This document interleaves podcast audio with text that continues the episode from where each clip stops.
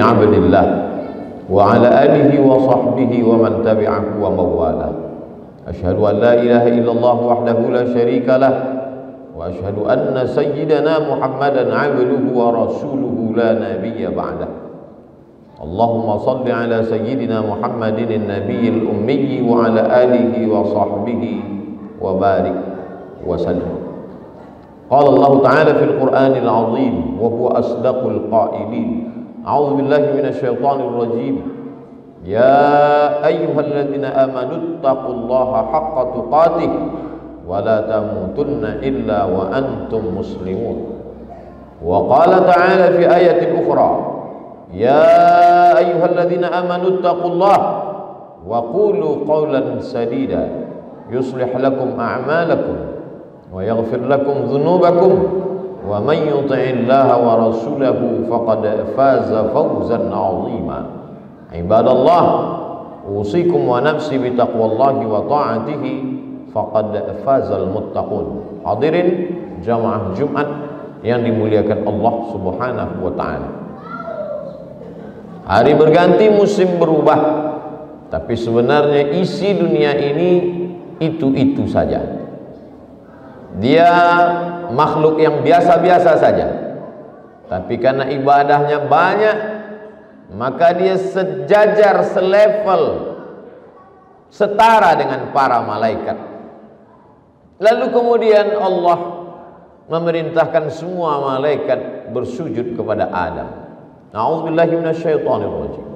Wa idh qulna lil malaikati isjudu li Adam. Sujudlah wahai para malaikat kepada Adam.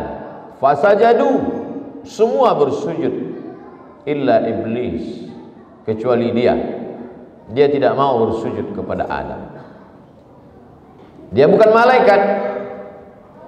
Dalam surat Al-Kahfi dikatakan kana minal jinni dia berasal dari kalangan jin fafasaqa amri rabbih dia melawan perintah Allah dia bukan malaikat yang diperintahkan bersujud kepada Adam adalah malaikat. Lalu kenapa dia ikut bersama malaikat? Karena ibadahnya hebat. Tapi kemudian dalam hatinya ada rasa hasad. Karahatun ni'mah alal mun'ami alaih. Tak senang melihat Adam mendapatkan nikmat. Sakit hatinya melihat Adam. Makhluk yang baru saja diciptakan mengapa tiba-tiba dia lebih mulia Allah bertanya kepadanya bukan karena Allah tak tahu Allah maha tahu Allah hanya ingin memberitahu kepada siapa yang tak tahu dan tak mau tahu ma mana'aka alla tasjuda li adama idh amartuk Kenapa kau tak mau bersujud kepada Adam ketika aku perintahkan semua malaikat bersujud? Bangkit egonya. Ana khairum minhu. Aku lebih mulia daripada dia. Khalaqtani min nar. Kau ciptakan aku dari api. Wa khalaqtahu min tin. Sedangkan dia kau ciptakan dari tanah. Ana khairum minhu. Aku lebih baik, aku lebih hebat, aku lebih agung, aku lebih mulia daripada dia. Hari berganti musim berubah Cerita belum selesai Maka Allah ciptakan makhluk yang baru Bernama Habil Habil lahir dengan kembaran yang biasa-biasa. Kabil lahir dengan kembaran yang cantik jelita. Maka tidak boleh menikah dengan saudara kandung satu kembaran. Menikah dengan orang lain belum ada makhluk lain. Yang ada hanya Adam, Hawa Kabil dan Habil.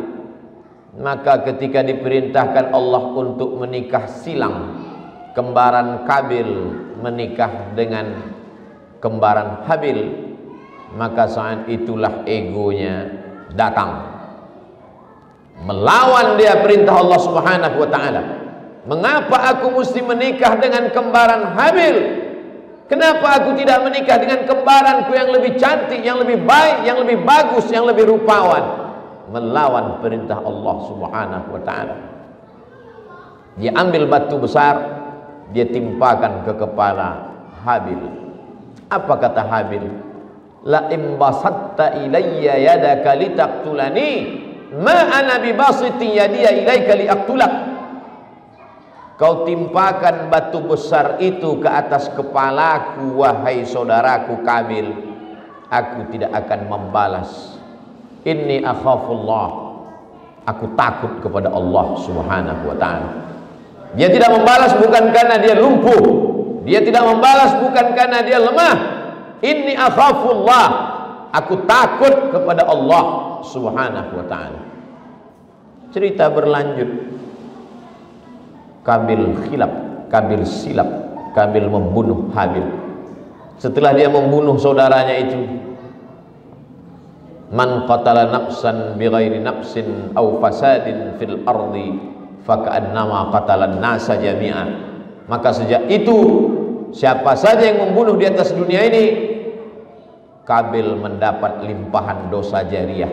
Karena dialah sumber inspirasi pembunuhan pertama kali. Dan dia dianggap membunuh semua manusia. Lalu kemudian selesaikah cerita di atas dunia? Tidak. Cerita itu berlanjut. Kabil sang pembunuh pertama itu ternyata merasa lemah dia tidak tahu bagaimana cara menanam mengkebumikan Habil. Faba'afallahu ghuraban liyuriyahu kaifa yuwari sawata akhi. Allah kirimkan seekor burung gagak memberikan contoh bagaimana mengubur saudaranya. Kabil mengamati oh begitu ternyata cara mengubur. Akhirnya dia pun menguburkan Habil dan dia termasuk orang yang menyesal sejahat-jahatnya Kabil dia masih membunuh dan dia mengubur saudaranya. Sejahat-jahatnya Kabil dia membunuh dan setelah itu dia menyesal. Tapi anak cucu Kabil lebih kejam. Sesudah membunuh dia tidak ikut menguburkan. Sesudah membunuh dia justru membuat fitnah. Setelah membunuh tak ada rasa menyesal dalam hatinya.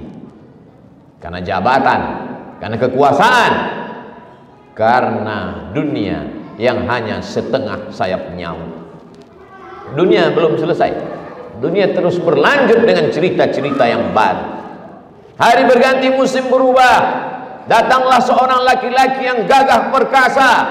Semua dunia tunduk di bawah tapak kakinya. Dan dia berkata, Arabun ghairi, adakah Tuhan selain aku? Sampai pada puncak kekuasaan dia berkata dalam hatinya, Akulah Tuhan. Dan setelah itu dia bertanya, Arabun ghairi, Adakah Tuhan selain aku? Semua orang takut kepadanya. Semua orang bersimpuh sujud. Tak ada satupun makhluk yang berani menjawab. Ada dia. Allah selain engkau. Yang berani hanya seorang laki-laki bernama Ibrahim alaihissalam. Untuk menyembah Tuhan yang besar bernama Namruz itu maka dibuatlah patung-patung berhala sebagai perantara. Ibrahim alaihissalam walaupun sendiri dia gagah berani karena dia merasa bersama dengan Allah semua makhluk kecil di hadapannya. Jika kau bersama dengan Allah maka kebesaran Allah menghilangkan rasa takut dari dalam hati ketika penduduk kampung pergi memetik hasil kebun Ibrahim alaihi salam menghancurkan berhala-berhala sembahan perantara antara rakyat dengan Tuhan Raja Namrus yang gagah perkasa itu.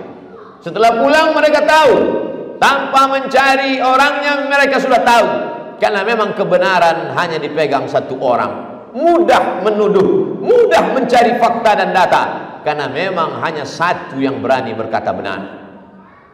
Mereka tangkap Ibrahim mereka tanya, mereka interogasi, "Anta fa'alta hadza bi alihatina ya Ibrahim?" Engkaukah yang mudah melakukan ini kepada tuan-tuan kami, menghancurkan patung-patung kami, meluluhlantakkan berhala-berhala kami? Ibrahim dengan ringan menjawab, "Bal fa'alahu kabiruhum hadza." Yang melakukan ini bukan aku. Yang melakukan ini patung yang paling besar Ibrahim menggantungkan kampak di leher patung besar itu kata Ibrahim fas'aluhu in kanu yantiqun kalau kalian tidak percaya tanyalah patung-patung itu kalau memang mereka bisa menjawab Ibrahim sedang menggunakan akalnya. Kalian sembah patung yang tak bernyawa tak dapat berkata-kata.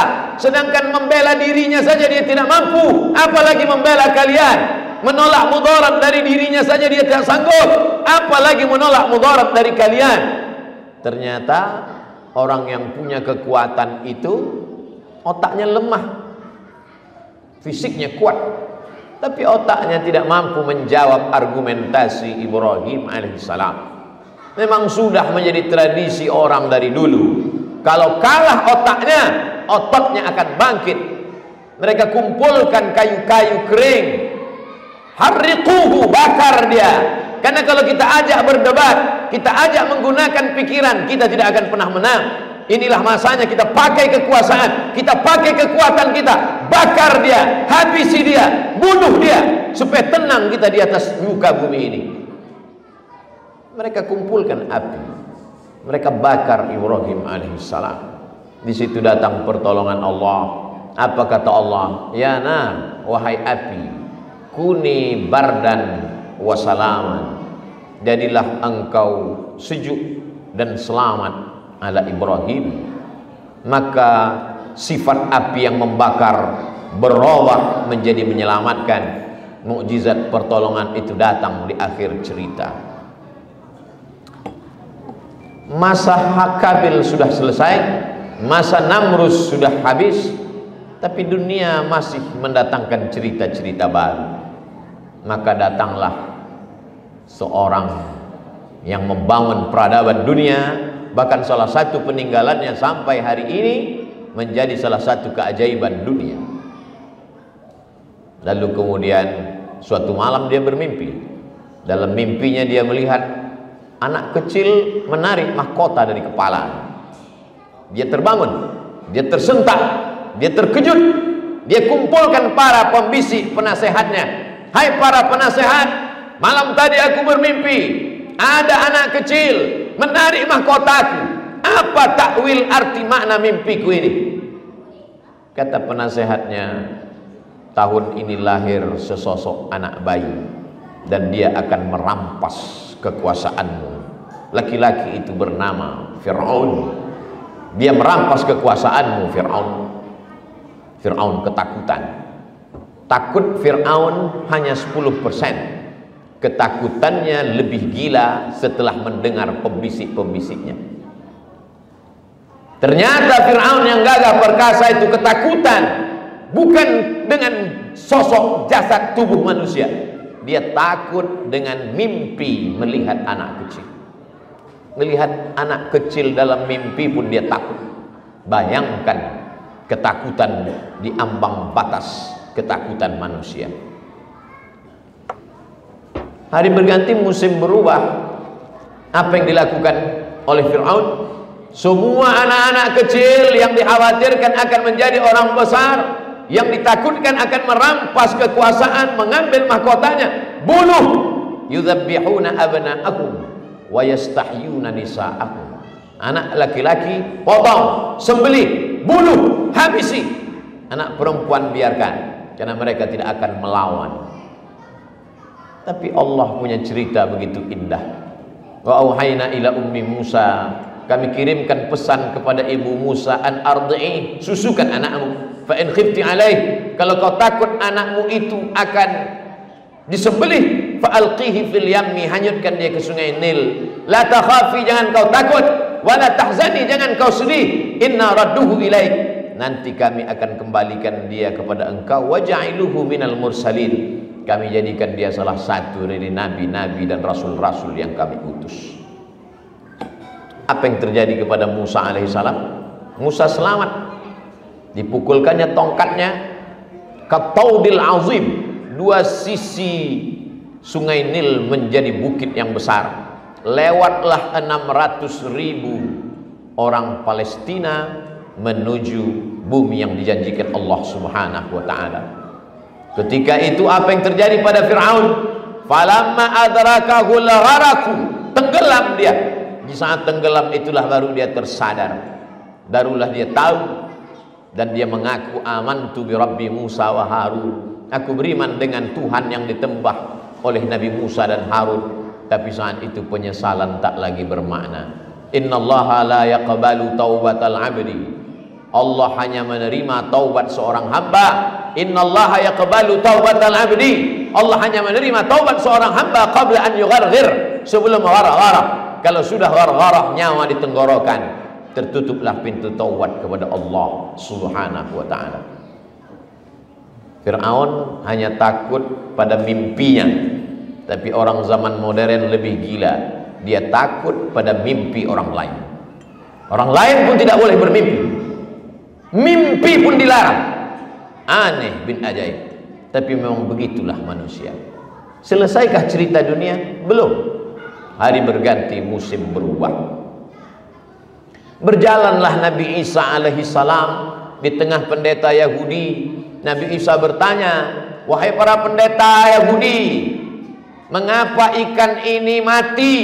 Mengapa ikan ini busuk Kata mereka karena ikan ini sudah mati maka dia jadi busuk, dia berulat, jadi kerubungi lalat. Kata Nabi Isa alaihi salam, ikan ini busuk bukan karena dia mati, tapi karena garam tidak asin lagi. Tersinggung pendeta-pendeta Yahudi. Dikatakan bahwa dia mati, buktinya ada ikan yang tidak busuk, Lalu kenapa ikan itu membusuk berulat? Karena garam tidak asin lagi. Yang dimaksud Nabi Isa alaihissalam, garam tidak asin adalah ulama-ulama yang jahat yang tidak lagi bisa menyelamatkan umat dari lalat, dari ulat yang membusukkan ikan. Tersinggung pendeta Yahudi. Marah mereka kepada Nabi Isa alaihissalam. Tentara menangkap Nabi Isa alaihissalam ada satu di antara murid itu yang menjadi pengkhianat. Namanya Yudas Iskariot. Hanya karena dengan 300 keping uang emas dia hilangkan kehormatan dirinya. Allah membantah. Wama qataluhu mereka tidak berhasil menangkap Isa. Wama salabuhu mereka tidak berhasil menyalib Isa. Walakin syubbihalahum tapi ada orang lain yang wajahnya diserupakan dengan Nabi Isa alaihissalam itulah murid pengkhianat. Seorang pengkhianat hukumannya hanya layak untuk mati di palang salib. Itu yang terjadi. Hari berganti musim berubah cerita dunia belum berganti. Masih antara kebaikan dengan keburukan. Datanglah Sayyidina wa Maulana Muhammad sallallahu alaihi wasallam. Mereka sayang kepadanya. Mereka yang menggelarnya Al-Amin orang yang amanah, orang yang jujur, orang yang baik, orang yang dermawan. Ketika dia menjadi nabi, mereka bingung mau memperoloknya dengan apa. Karena 40 tahun hidup bersama mereka, mereka yang menggelarnya orang baik, mereka yang menggelarnya orang jujur. Namanya Muhammad terpuji gelarnya Al-Amin, jujur dan amanah. Muhammad Al-Amin, maka mereka bingung untuk merubahnya di mana makhluk yang terpuji dan amanah itu? Sebusuk-busuk hati mereka sejahat-jahatnya mulut mereka. Mereka tetap mengatakan di mana orang terpuji dan amanah dan jujur itu? Karena memang dari kecil mereka menggelarnya Al-Amin. Kesung kesombongan dan keangkuhan mengalahkan hati nurani mereka. Akhirnya mereka memerangi Muhammad sallallahu alaihi wasallam tapi Allah memenangkannya.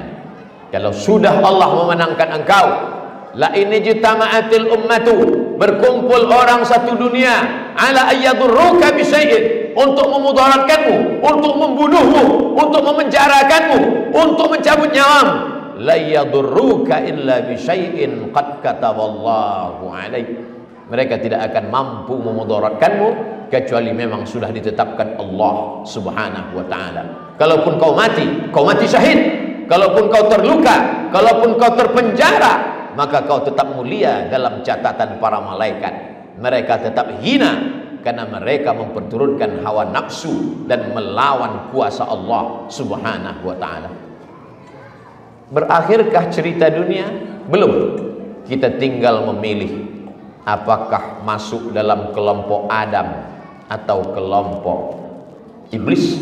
Apakah ingin masuk dalam kelompok Habil atau menyatu dengan kelompok Kabil? Apakah ingin bersama Namrus atau justru berpegang kepada Ibrahim? Apakah ingin bersama Fir'aun atau ingin bersama Musa? Apakah ingin bersama Muhammad sallallahu alaihi wasallam atau bersama di neraka jahanam bersama Abu Jahal, Abu Lahab dan musuh-musuh Allah Subhanahu wa taala. Barakallahu li wa lakum fil Qur'anil 'azim. ونفعني وإياكم بما فيه من الآيات والذكر الحكيم وتقبل مني ومنكم تلاوته إنه هو الغفور الرحيم